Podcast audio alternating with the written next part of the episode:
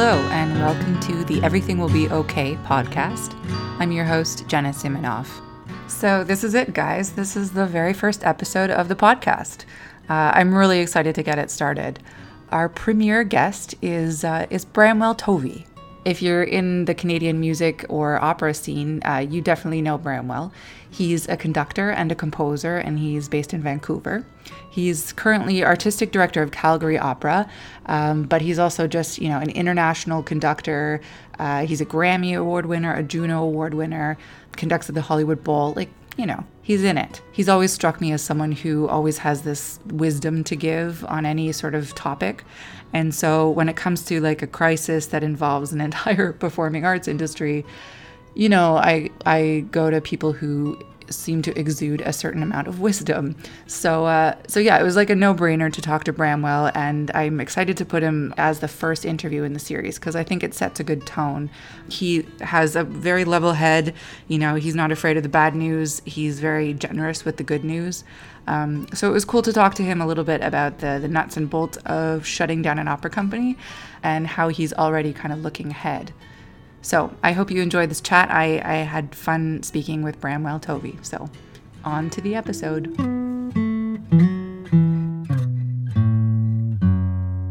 Now, are you still in Vancouver? I am, although I've been trying very hard to get out of here for a while.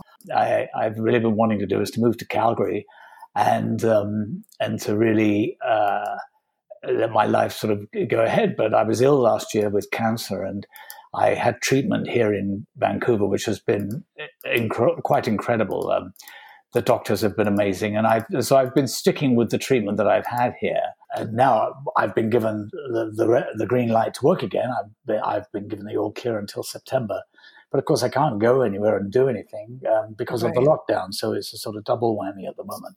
I'm actually okay. Uh, and I'm very fit. My hair's grown back, and um, my sort of spirit seems to be coming back in droves, bucketfuls. So I feel kind of um, I'm feeling pretty normal right now. Um, we're on lockdown, but they're not being terribly severe about it. I think they could be a lot more um, strict over it. Uh, but um, what do I know? I'm just a musician. I stick. I should stick to what I know. You know, my, my uh, if somebody needs um, if somebody needs a piece of music analyzed, I can help with that. But apart from that, I don't know any more, any more than anyone else. Yeah, stay in your lane. Absolutely, yeah. so, I mean, all right. So then, you know, if not a person, as an artist, um, how do you find yourself responding to you know the lockdown, the situation that everyone knows about by now? Well, um, I'm very ambivalent. Um, part of me, I've, I've only got a, an electric piano at home here. I'm, I'm in an apartment, a rented apartment in Vancouver, having sold my house last summer in the middle of being ill with cancer. So I haven't yet um, got my. I've got a beautiful Steinway that's sitting in storage um, somewhere in Richmond, British Columbia. So um, I've only got my electric piano, so I'm not terribly inclined to um, put uh, recordings out myself, although I, I, I, do play a lot and um, I love to play. I love to accompany. I love to, to perform and play jazz, but I haven't put anything out there myself. I find an ambivalence about it because inevitably what goes out is compromised. If you're in a, uh, a space, for example, a pianist working with a singer in the same room, um, is uh, just about doable, or, an instrumentalist in the same room. But a lot of what we're seeing on uh, on social media is done with the a cappella app, which means that you end up uh, having this bifurcated or trifurcated screen, and people are performing with themselves, or they're performing with a karaoke accompaniment of some kind. Uh, it's just a very difficult situation. So, as a performing artist, I feel very constricted at the moment. Um, so I've been turning my mind more to things that I can do at the level that um, that I like, but which I I don't normally have the leisure for. So at the moment, um, I'm very lucky because I'm, i was unlucky last year. I couldn't finish um, a violin concerto for James Ehnes for the National Arts Centre Orchestra because I was very ill and we didn't know at the time that it was cancer. So um, the orchestra kindly postponed the premiere, And now all of a sudden, unexpectedly, I find myself with these weeks stretching before me where I can write. And so um, I've uh, completed the concerto, or I'm in the act of, of completing the concerto, and I might even have it scored by the end of the lockdown. So I've got that as a personal project for myself. And at the same time, um, I've got some other compositional projects on the go. So I've tended to get away from being the puppet performer, which people normally associate with me, and I've been concentrating more on on uh, writing, which I mean is something that I do all the time anyway, but yeah. which um, which I normally don't have enough leisure for. This has given me a, a little mini sabbatical. I'm trying to you know trying to feel as positive about it as possible because it's a terrible thing. I, I guess I would be within the vulnerable age group that um, has to be careful. And um, I'm being very well looked after here by my partner Verena, who's and I'm just really uh, who's who's younger than me and is able to uh, get all supplies in. But I'm I'm just locked down. I'm I'm, I'm a little nervous, quite honestly, about going out in case there is some um, you know, extra vulnerability because of a medical condition. This sounds like a psychiatrist couch rather than a podcast. I hope that's okay. All that I think they're one and the same, Bramwell. um, I did want to get a bit specific with you and, and with all my guests about the the gigs that you had lined up that that are obviously not going. Like, what are the specifics that you've lost in your sort of near future? Um, right now, I should be in Bordeaux in France. Last week, I should have been in Helsingborg in Sweden a week before that, I should have been in London. Um, and uh, next week, I would have been in Calgary for the opening of Ariadne, um, uh, which I wasn't conducting. Gordon Gerrard uh, was conducting the project, and um, I would have been there as the artistic director of the company. Um, our concerts have been lost for the remainder of the season in Rhode Island, where I'm artistic advisor of the Rhode Island Philharmonic. Um, uh, the New York Philharmonic has cancelled everything up to June the 16th, and I begin a week with them on June the 17th. But I'm not, frankly, optimistic about that continuing because one of the concerts we're doing the week of June 17th, or supposed to be doing, is a concert with 100,000 people in Central Park. And with the way New York is locked down, I can't see that anyone's going to be very happy about having um, a free concert for the Philharmonic in Central Park. That'll be a shame to lose that. And I've also got some other engagements with the New York Phil, which are under threat in, um, in July. Uh, I'm supposed to be going to Korea at the beginning of um, at the beginning of July, and at the mo- at the moment, that looks as though it's going to be the only thing that's going ahead. So I've lost yeah. a lot. Um, my yeah. BBC concert orchestra um, calendar was decimated for April and May, and um, but you know it's really um, I've just been very fortunate. I'm, I'm it, staying at home and taking care is uh, is important. I'm not at the beginning of my career. I'm, um, you know, I'm I'm I'm really uh, in a very senior position, and um, I've looked after my resources over the years. So I'm actually um, confident that I can weather this out. The people I really feel sorry for and who've really lost mm-hmm. are the orchestral musicians who um, work in the gig economy, the freelancers, um, the singers who work in the gig economy, who, um, and despite companies' best efforts, um, are inevitably going to be losing um, large sums of money, and for some of them, it's um, it's right on the poverty line, especially singers that are at the beginning of careers. Um, I'm all right. I've done. I'm okay, and um, I just I'm trying to find ways in which I can um, help and support uh, other artists who um, who are not um, not as fortunate. I've got three kids too to worry about as well, so uh, yeah. you know there's a lot to think about. But uh, I'm fortunately everyone's safe and everyone's secluding themselves, so uh, so far we're okay.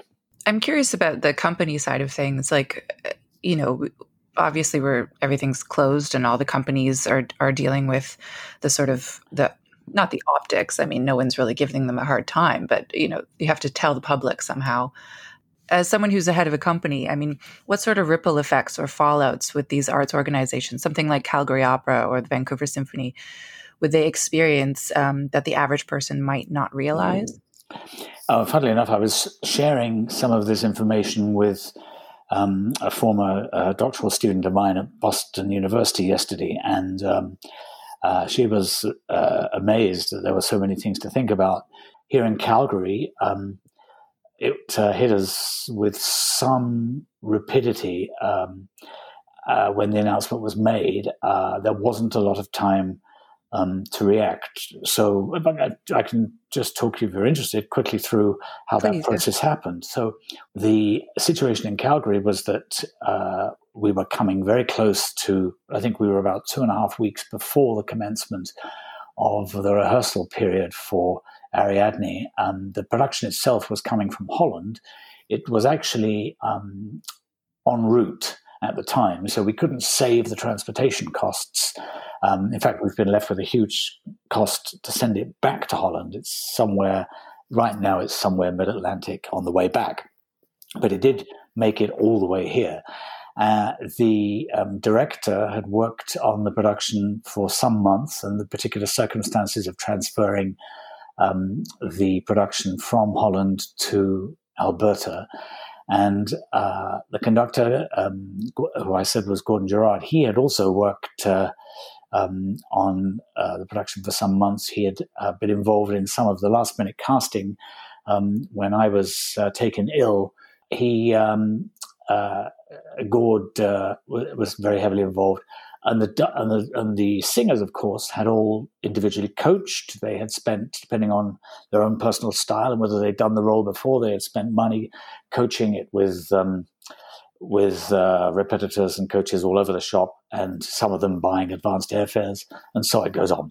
Um, we had to make an immediate decision. We contacted the artists' representatives immediately um, in order because people were still expecting to buy tickets at the box office and we had lots of unprocessed orders, we had to make um, a pretty much immediate announcement in order to be uh, squeaky clean. We didn't want to be accused of taking money at the box office or freezing the box office, keeping people's money without having made a public announcement about what the situation was. So we had to operate on a very quick turnaround.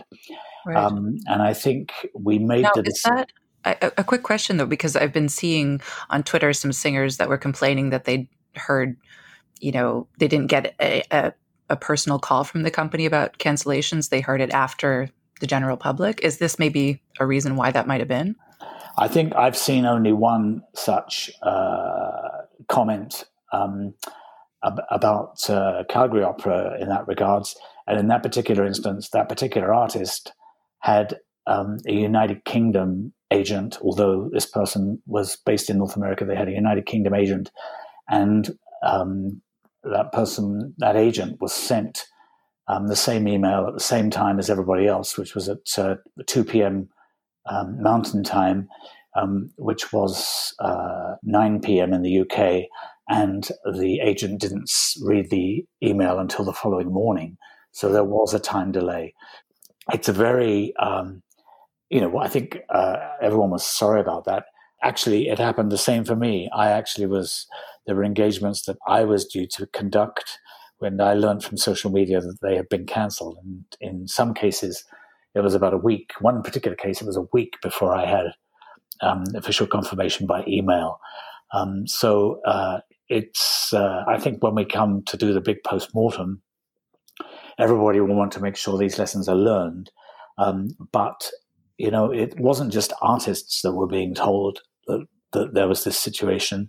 Um, it's the people who prepare the wigs, the people who do the hair, the people who do the makeup, the people who do the refreshments backstage, um, the stage crew, uh, the orchestra, um, all the ancillary staff. Um, so the list runs to not just the um, nine or ten main members of the cast, but it also runs to the over 100 employees um, all of whom deserve to hear at the same time.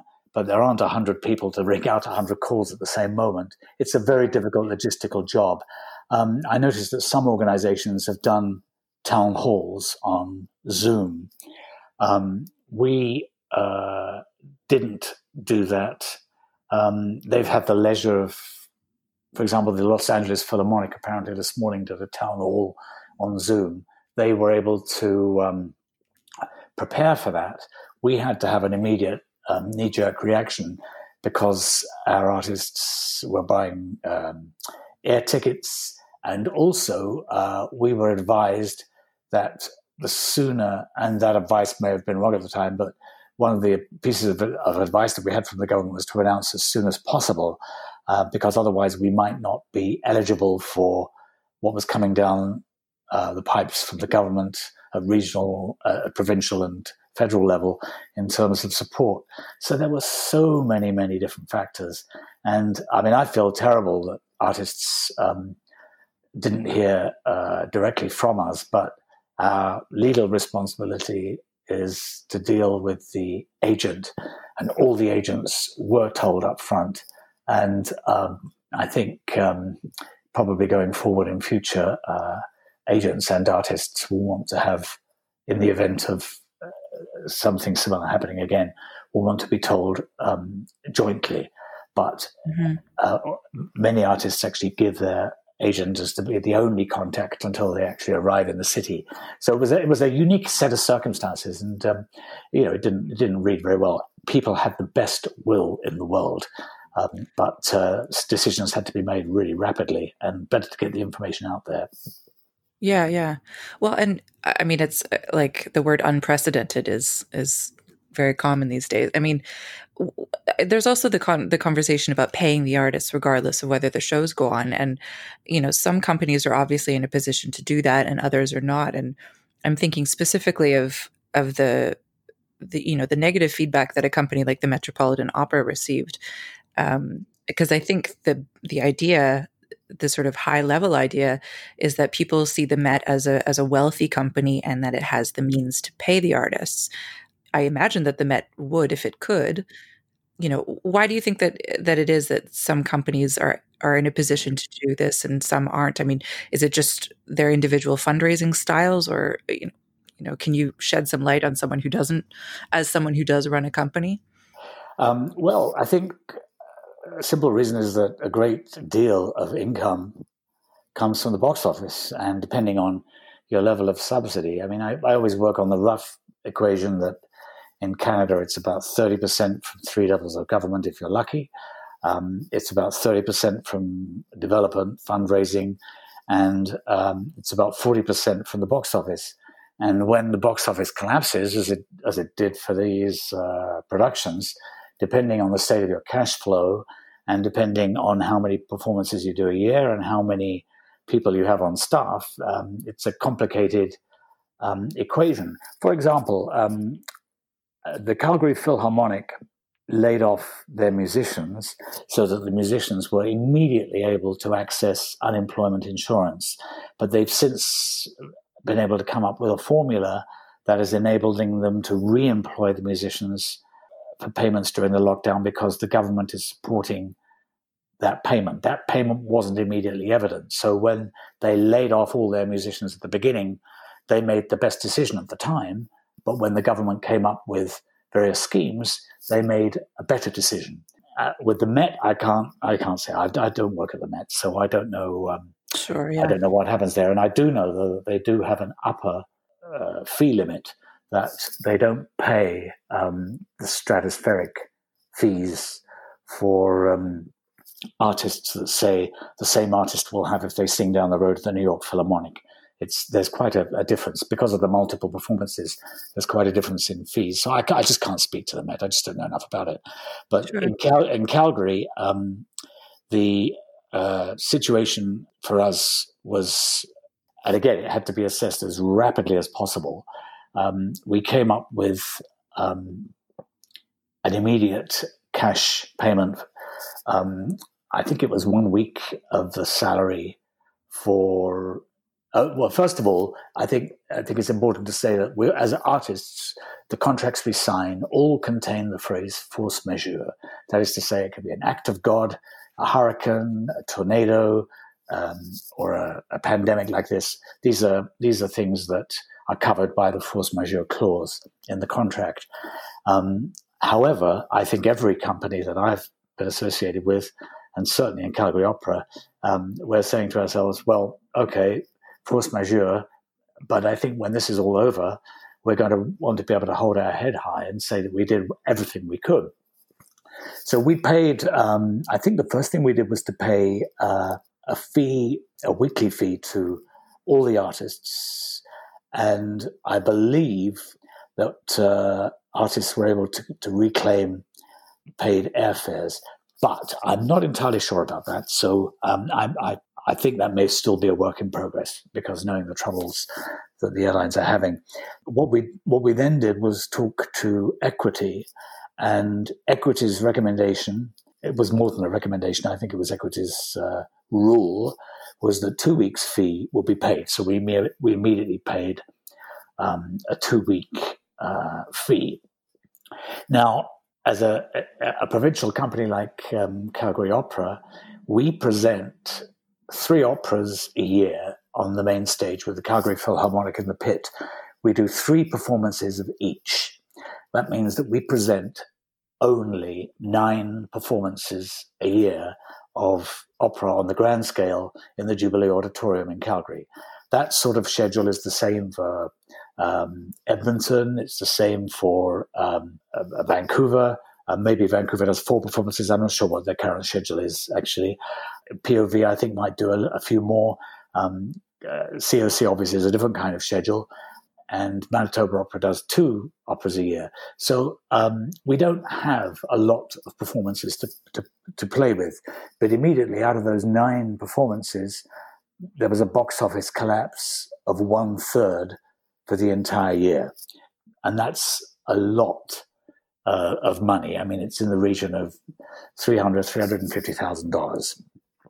So, um, with the collapse of that money, what then uh, happens, has to happen, is that the companies, and this we're seeing this everywhere, the companies are inviting audience members to donate the cost of the tickets back to the organizations so that that can be used to ensure that the company stays stable and secure.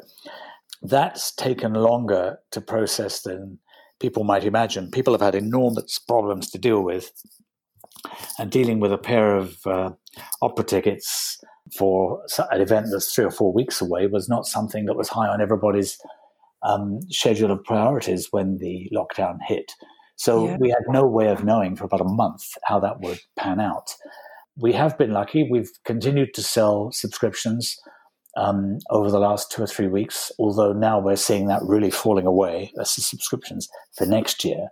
There have been um, a sizable quantity of donations um, to the company. It's I think it's in the region of twenty to twenty-five thousand dollars. Not as big as in some companies, but as the premier of Alberta said the other day, um, in Alberta we're dealing with a triple whammy. We've got the pandemic, we've got the collapse, the consequent collapse of the economy, and um, there are hundreds of well, I should say thousands of people, maybe even hundreds of thousands of people who have been laid off because of the oil and gas price collapse.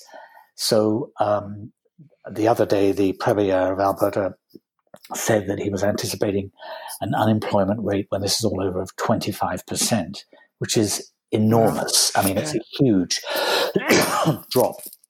Now, that means that some of our sponsors may be roughly placed.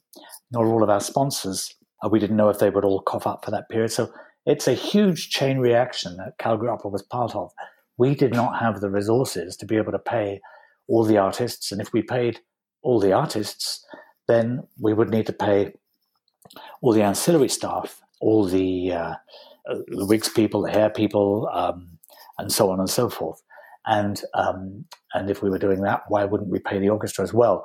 So it was it's it's just an enormous um, equation, and uh, I think um, I think people have been very understanding with all the companies that I've seen about it. I think there were some initial negative reactions um, on social media, and quite honestly, I don't blame anybody for that because uh, it was a uniquely it, it is a uniquely difficult time. And as I said at the beginning of our interview today, that I just feel really, really sorry for artists, especially the younger ones with less established careers who rely on waitressing and or waitering tables waiting tables, I guess is the correct val, the correct verb. Waiting tables, uh, being bar staff, those kinds of jobs, and they've all collapsed. So it's terrible. Well, I mean, you were sort you alluded to what what I want to talk about next, which is sort of the crux of this whole show, or or the reason I'm I started it. I mean, the question is like, where does where do arts organizations or individual artists fall in the sort of priority list? Because there's there's an enormous list of of companies and people who will need help. I, am not sure if there's enough money to help everyone. I, I don't know the numbers behind that, but you know, it's a little bit like you know, are, are, we going to be forced to decide what is a, an essential part of society and what is sort of icing on the cake, or what is a need versus a want? I mean, you know, where do you think a company like Calgary Opera or its artists falls in sort of the the line that people are going to stand in for help? Well, part of the part of the issue right now is that nobody really knows what the situation is going to be when the lockdown finishes. Um, are people going to have the um, spare cash to uh, go to the performing arts? Are, are companies going to have? Are actually our companies actually going to survive? Um, we've seen already a couple of uh, artist agencies. Really, well, one's gone under. I know of another one that's particularly struggling. Um, I heard the other day of another artist agency that if a certain series of concerts don't happen, which it looks likely, then they're going to go under. Very, this is a very these are world famous artist agencies. Um, this is a European one that I'm referring to now, but it's it's a very difficult situation. Nobody really knows um, what the situation is going to be when we get back to going in theaters. I was reading the other day about the pandemic of 1918 and trying to see if any lessons could be learned. And of course, medical science wasn't as advanced as it is now. But even so, people were nervous about going into concert halls until 1920, 1921, 1922. It was 1922, four years after the, that pandemic, that things, people felt things finally started to normalize. And, you know, it's interesting, but when we look at um, the history of music, after the Great War, there was this great shrinkage of size. Uh, for example, if you think that Stravinsky wrote Le Sacre du Printemps and it was performed in 1913, and then at the end of the First World War, he wrote The Soldier's Tale. I've always thought, okay, well, that was because um, economic resources were scarce after the war. Well, they were, but audiences were scarce too. And I don't ever remember reading um, in uh, my academic studies at any stage, either as a professor or as a student, that the great pandemic affected um, the creation of art. But it must have done. I think there's a great story there that remains untold um, going back. So, what are the parallels? And the parallels are, I think, that a lot of our audience, our um, especially our opera audience, are of um, an older generation, people with disposable income who have the time and the leisure to prepare for performances at operas. Despite our best efforts of, um, uh, of being evangelical with the art form, despite our best efforts, it's still predominantly easier for us to sell tickets and to get financial support from, um, should we say, uh, people who are 50 years and older um, for the world of opera. Now, anyone who's over 65 uh, or over 70 particularly, is going to be very nervous about heading to a packed house for an opera next winter unless there's a vaccination for COVID.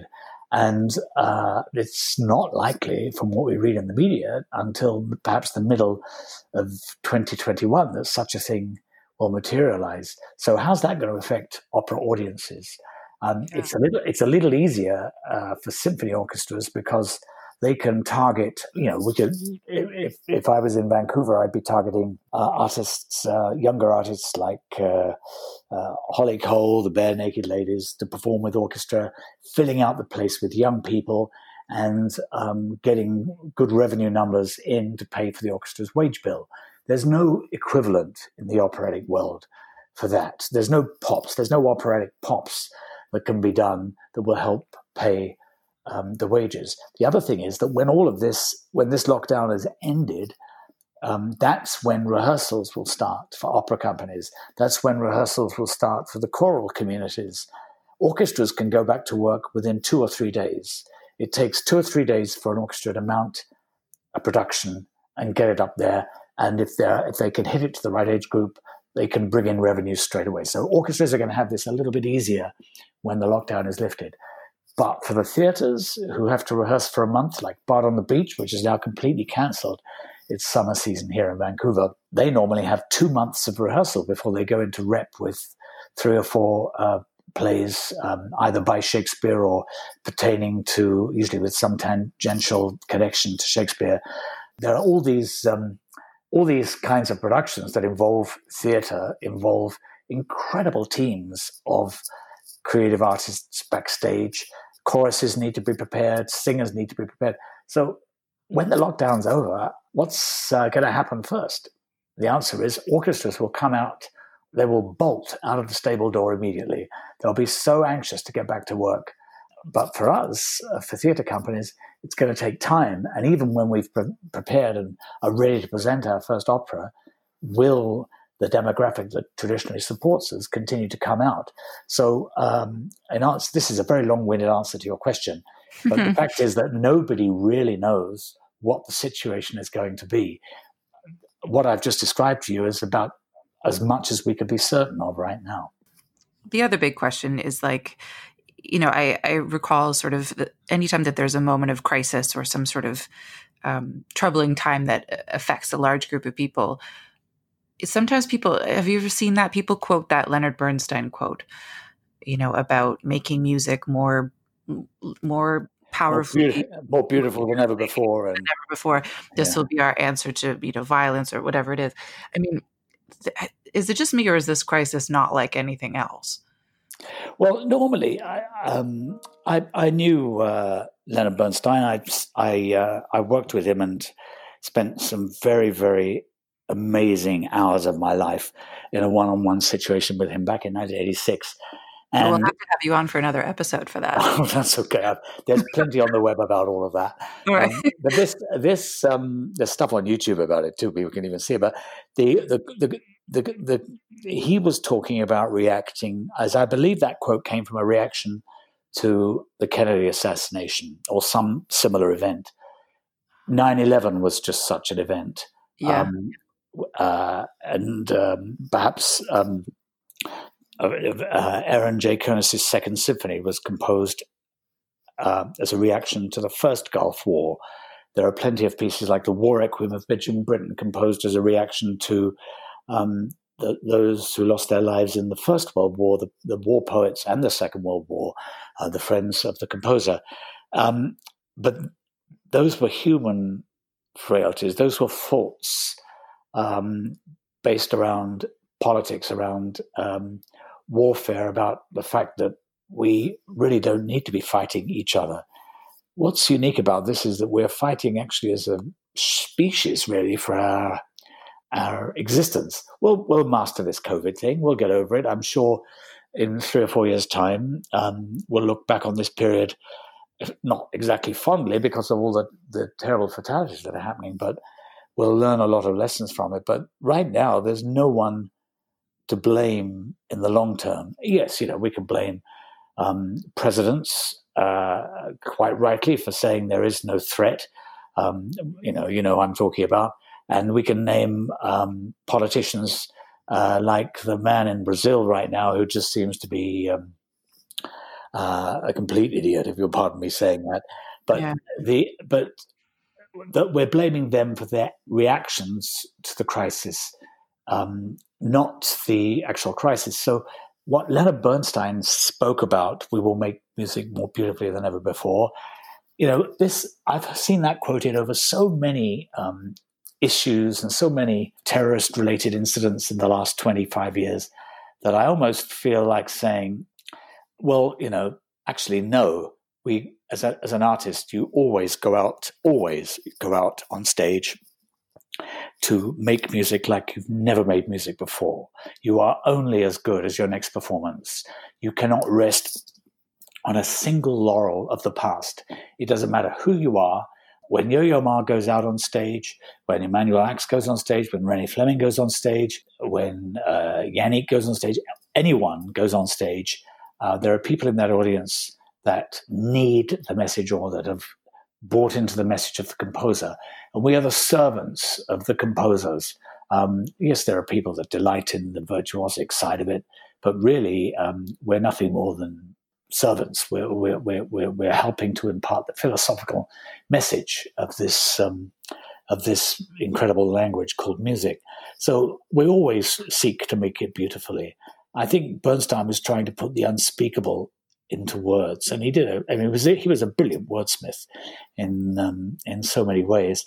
But I think we misquote him. I think I've always felt, actually, ever since I was a student, um, my doctor friends, when I graduated, my doctor friends all signed the Hippocratic Oath that they were going to treat every individual. I, I, don't even know what it says, but it says something. It says to the effect that as an individual, as a doctor of medicine, you will always seek to heal your patient. It's it's a message to that effect.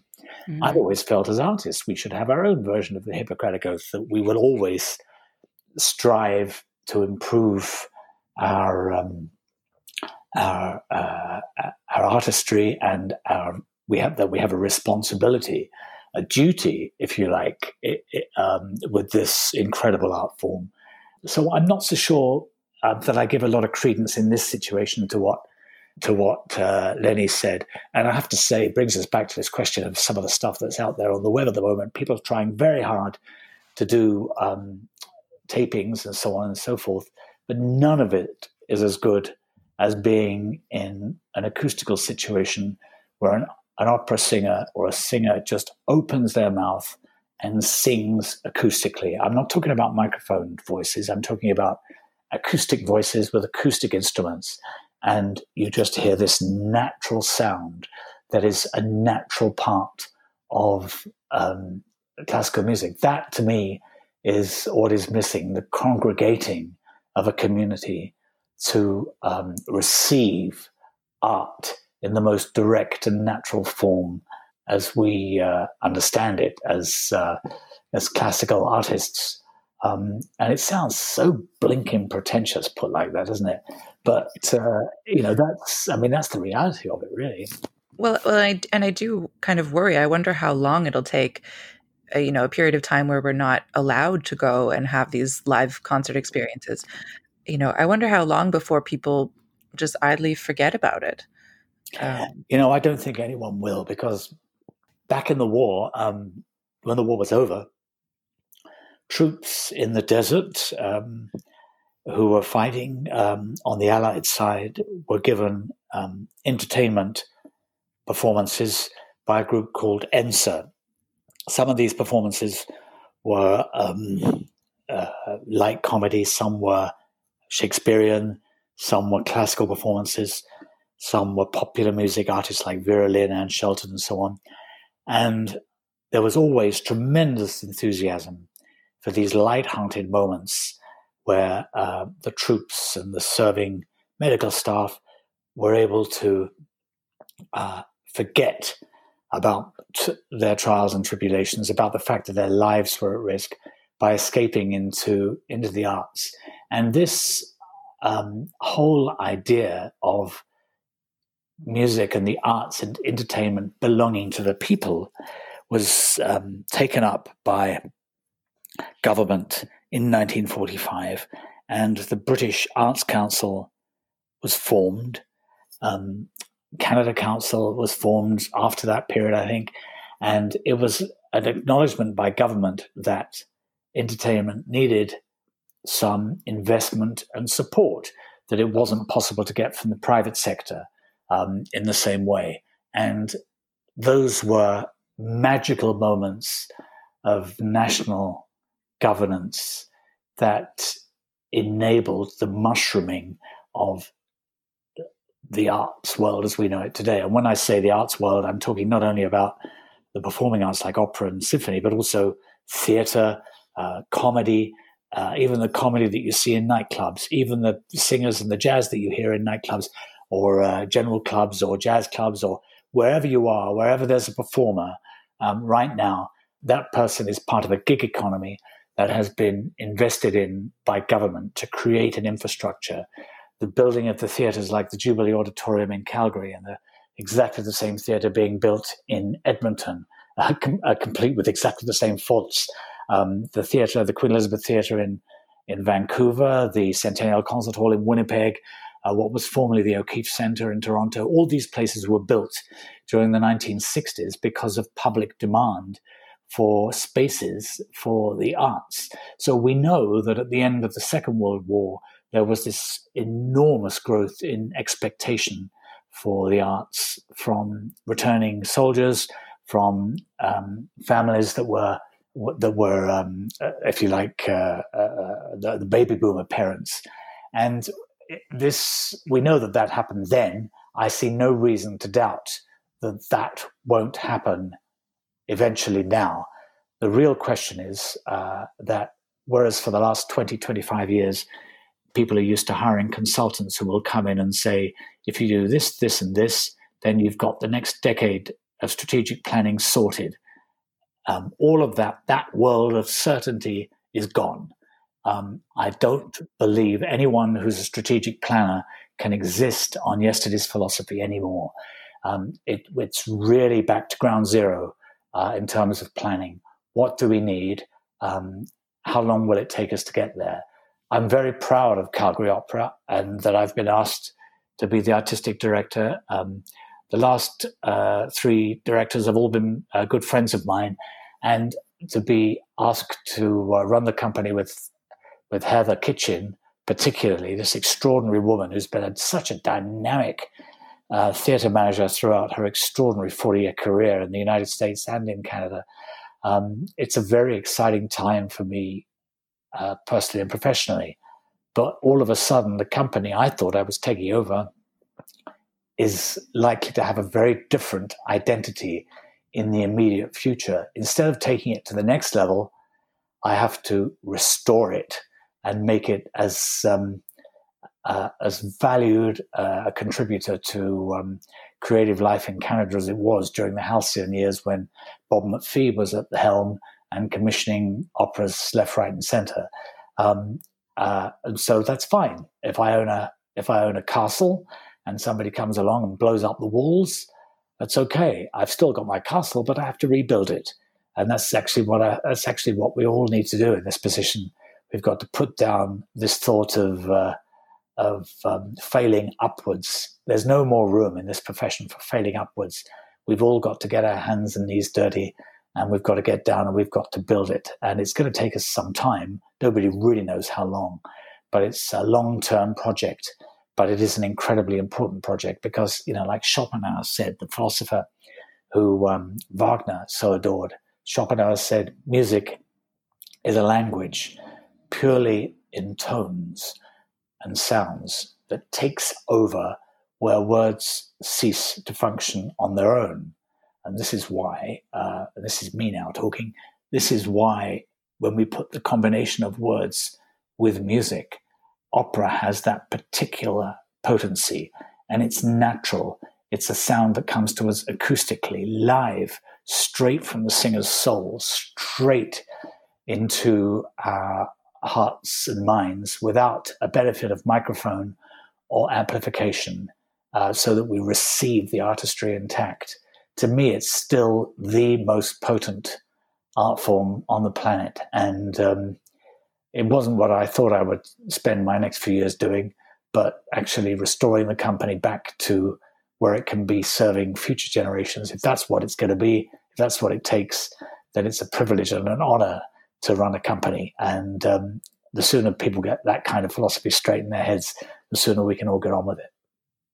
I did want to ask because you're an articulate man um, if you could articulate this sort of problem in my head, um, not a problem, but a sort of um, a mystery, I suppose. Um, what should people who aren't artists understand about the artistic sort, like the kinds of people that pursue this career that can be volatile and difficult um, and requiring a lot of sacrifices, even in nor- normal circumstances, you know, not even considering the present day? Um, you know, it almost seems as someone who, you know, uh, started out as a performing artist myself, like it almost seems irresponsible to have pursued a career that doesn't offer things like benefits or any sort of insurance.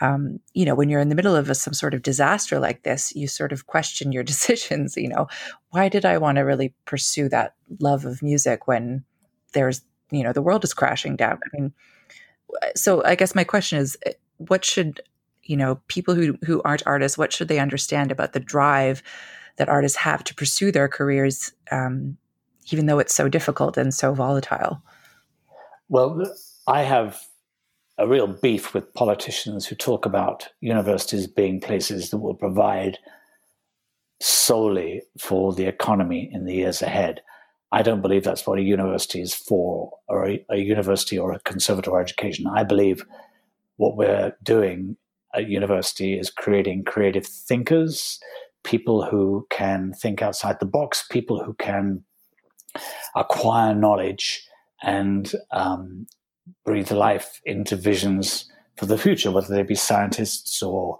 historians or uh, God knows uh, polit- politicians who are reading economics degrees or whatever it is. Um, I think that's the real function of universities to learn to critically think. Two of my children are at university at the present time. One is a violinist, undergraduate at Boston University, where I used to be a, um, on the staff for two years. Um, my uh, on faculty for two years. My other daughter is um, an undergraduate voice major at the Royal Northern College of Music in Manchester, in England. So I've got one working in the field of opera and one daughter working to be an orchestral violinist. That's really what she wants to do.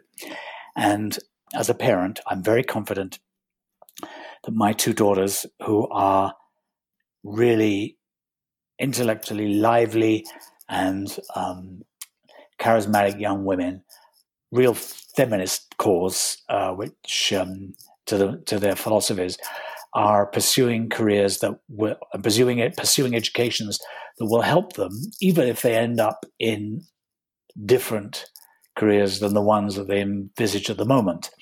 Um, I personally feel very strongly that you're these days, where it seems nearly everyone does a master's degree at some stage or another, that it's in, that you might as well do your undergraduate years in your passion, and then perhaps seek to hone and focus your vision uh, for your master's uh, degree. So, what would I say to people who think uh, that question about artists? Why would you pursue a career that doesn't give you health benefits? Uh, blah blah. Um, and um, I can only give my own experience. Um, I began in this business as an assistant conductor and rehearsal pianist for a ballet company in London. I was the lowest of the low. Um, I was getting tea for everybody else most of the time, playing the late night rehearsals no one else wanted to do. Um, and I was getting paid £52 a week. Um, I thought I'd died and gone to heaven. I was literally working in the studios, out of sight, but in the studios with people like Nureyev, people like Massine. I didn't realize even who Massine was when I first played a rehearsal for him. Um, it was in the last year of his life. And I picked up and accrued some incredible knowledge um, and experiences in those years. And I did it all by instinct because no one could answer this question for me back then. So what's the what's the what's the core of it? Um, the core of it is that the gig economy, the the world of freelancing right now it seems incredibly vulnerable because if you're a freelancer you don't have the resources to you know to put $10,000 in the in the bank for a rainy day not when you're 22 or 23 um, but when you're 22 or 23 you've got a vision and an energy that is the precious precious resource of youth. When you're older, when you're 32, 33, or 42, 43, um, usually you have a responsibility of a spouse, maybe a child, two children, and your priorities change. But when you're 22, 23, it's you, yourself. You're responsible for yourself. And um, why wouldn't you devote those years of your life to seeing if you can realize this dream of wanting to be a performing artist. And anyway, why would you want to be a performing artist? Well, the answer to that one is a little harder to understand because, but if you're a performing artist, you're part of a team, you're part of a, an orchestra, a chorus, um, a string trio, whatever it happens to be, whatever the form of music making is that you've chosen, um, you're part of a team that are seeking to express the, the nearest um, empirical information we've got about the human condition. We don't know why we're here unless you have an absolute core religious belief. And even if you do have a very core religious belief, we still, many religions still don't speak of, of how, um, how we're supposed to conduct ourselves and how we're supposed to um, communicate with each other. But composers and artists and playwrights and writers and authors, and to a certain extent critics, although I use that um, with uh, only uh, a certain amount of uh, respectful intonation. Um, we all these people are striving to to express these inexpressible thoughts that Schopenhauer talked about, where words cease to function, and um, even the playwright is has to create dialogue that carries a subliminal message. There's no point in listening to dialogue unless you realize that, as in everyday life, there are nuances, there are um, ironies, um, there are double entendres, there are all kinds of backstories to every dialogue and every play. And when you're dealing in that very stuff of human communication, whether it be the composer or the or message or the or the playwright's message, as an artist, a performing artist, you you realize how crucial and how important all this becomes. And um, for me, I remember there was a big turning point around about the age of 40 when I realized that actually my job was not to conduct as well as possible, that my job was actually to empower artists to perform as well as possible, and that they were two entirely different things. And it took me 20 years of faffing about as a young conductor before I finally realized that actually it wasn't to do with me. It was to do with enabling everybody else. And um, somewhere, I think, in the middle of all that, I realized that, uh, oh my gosh, this path that I set out on because I wanted to be a conductor has turned out to be so much deeper and richer than I'd ever imagined. And it's that's the kind of journey anyone setting out on this bizarre uh, business is um, is going to undertake. You're going to find um, points of discovery on the way that are going to reveal many different aspects of your own personality, but also about being a good citizen, um, having a sense of duty to the community. When I was a young composer, it was all about following Darmstadt um, listening to Penderecki, listening to Boulez, listening to Stockhausen. Um, but while I was a student, the world was changing. People like Gavin Bryars and John Adams were coming up through college saying, hang on a minute, we want to go back to the idea of using the muse. Um, that is to say, normal inspiration, tonal music that can be accessible to the audience, which was diametrically opposed to what Boulez and crew were saying um, at the same period, uh, there was a shift in focus. And now our shift in focus is not to address those with artistic appreciation, but to actually bridge the gap, go to the underprivileged in our society, um, go to those who've not been able to access art before, and let the message of art be universal. So, what you're dealing with here is something that's universal um, don't confuse it with something that's global. You know, my favorite quote of all is um, uh, Robert, Robert Lepage, who said once, um, forget global, be local, and then you'll be universal. And that's why we do it. Because it's the title of the podcast, the Everything Will Be Okay podcast. Bramwell Tovey, will everything be okay? Of course it will. Human beings have a great propensity for screwing everything up. But ultimately, um, it'll be human beings that put this right, and uh, it'll all be wonderful in the end. But there's a lot of choppy water ahead. It's not going to be easy.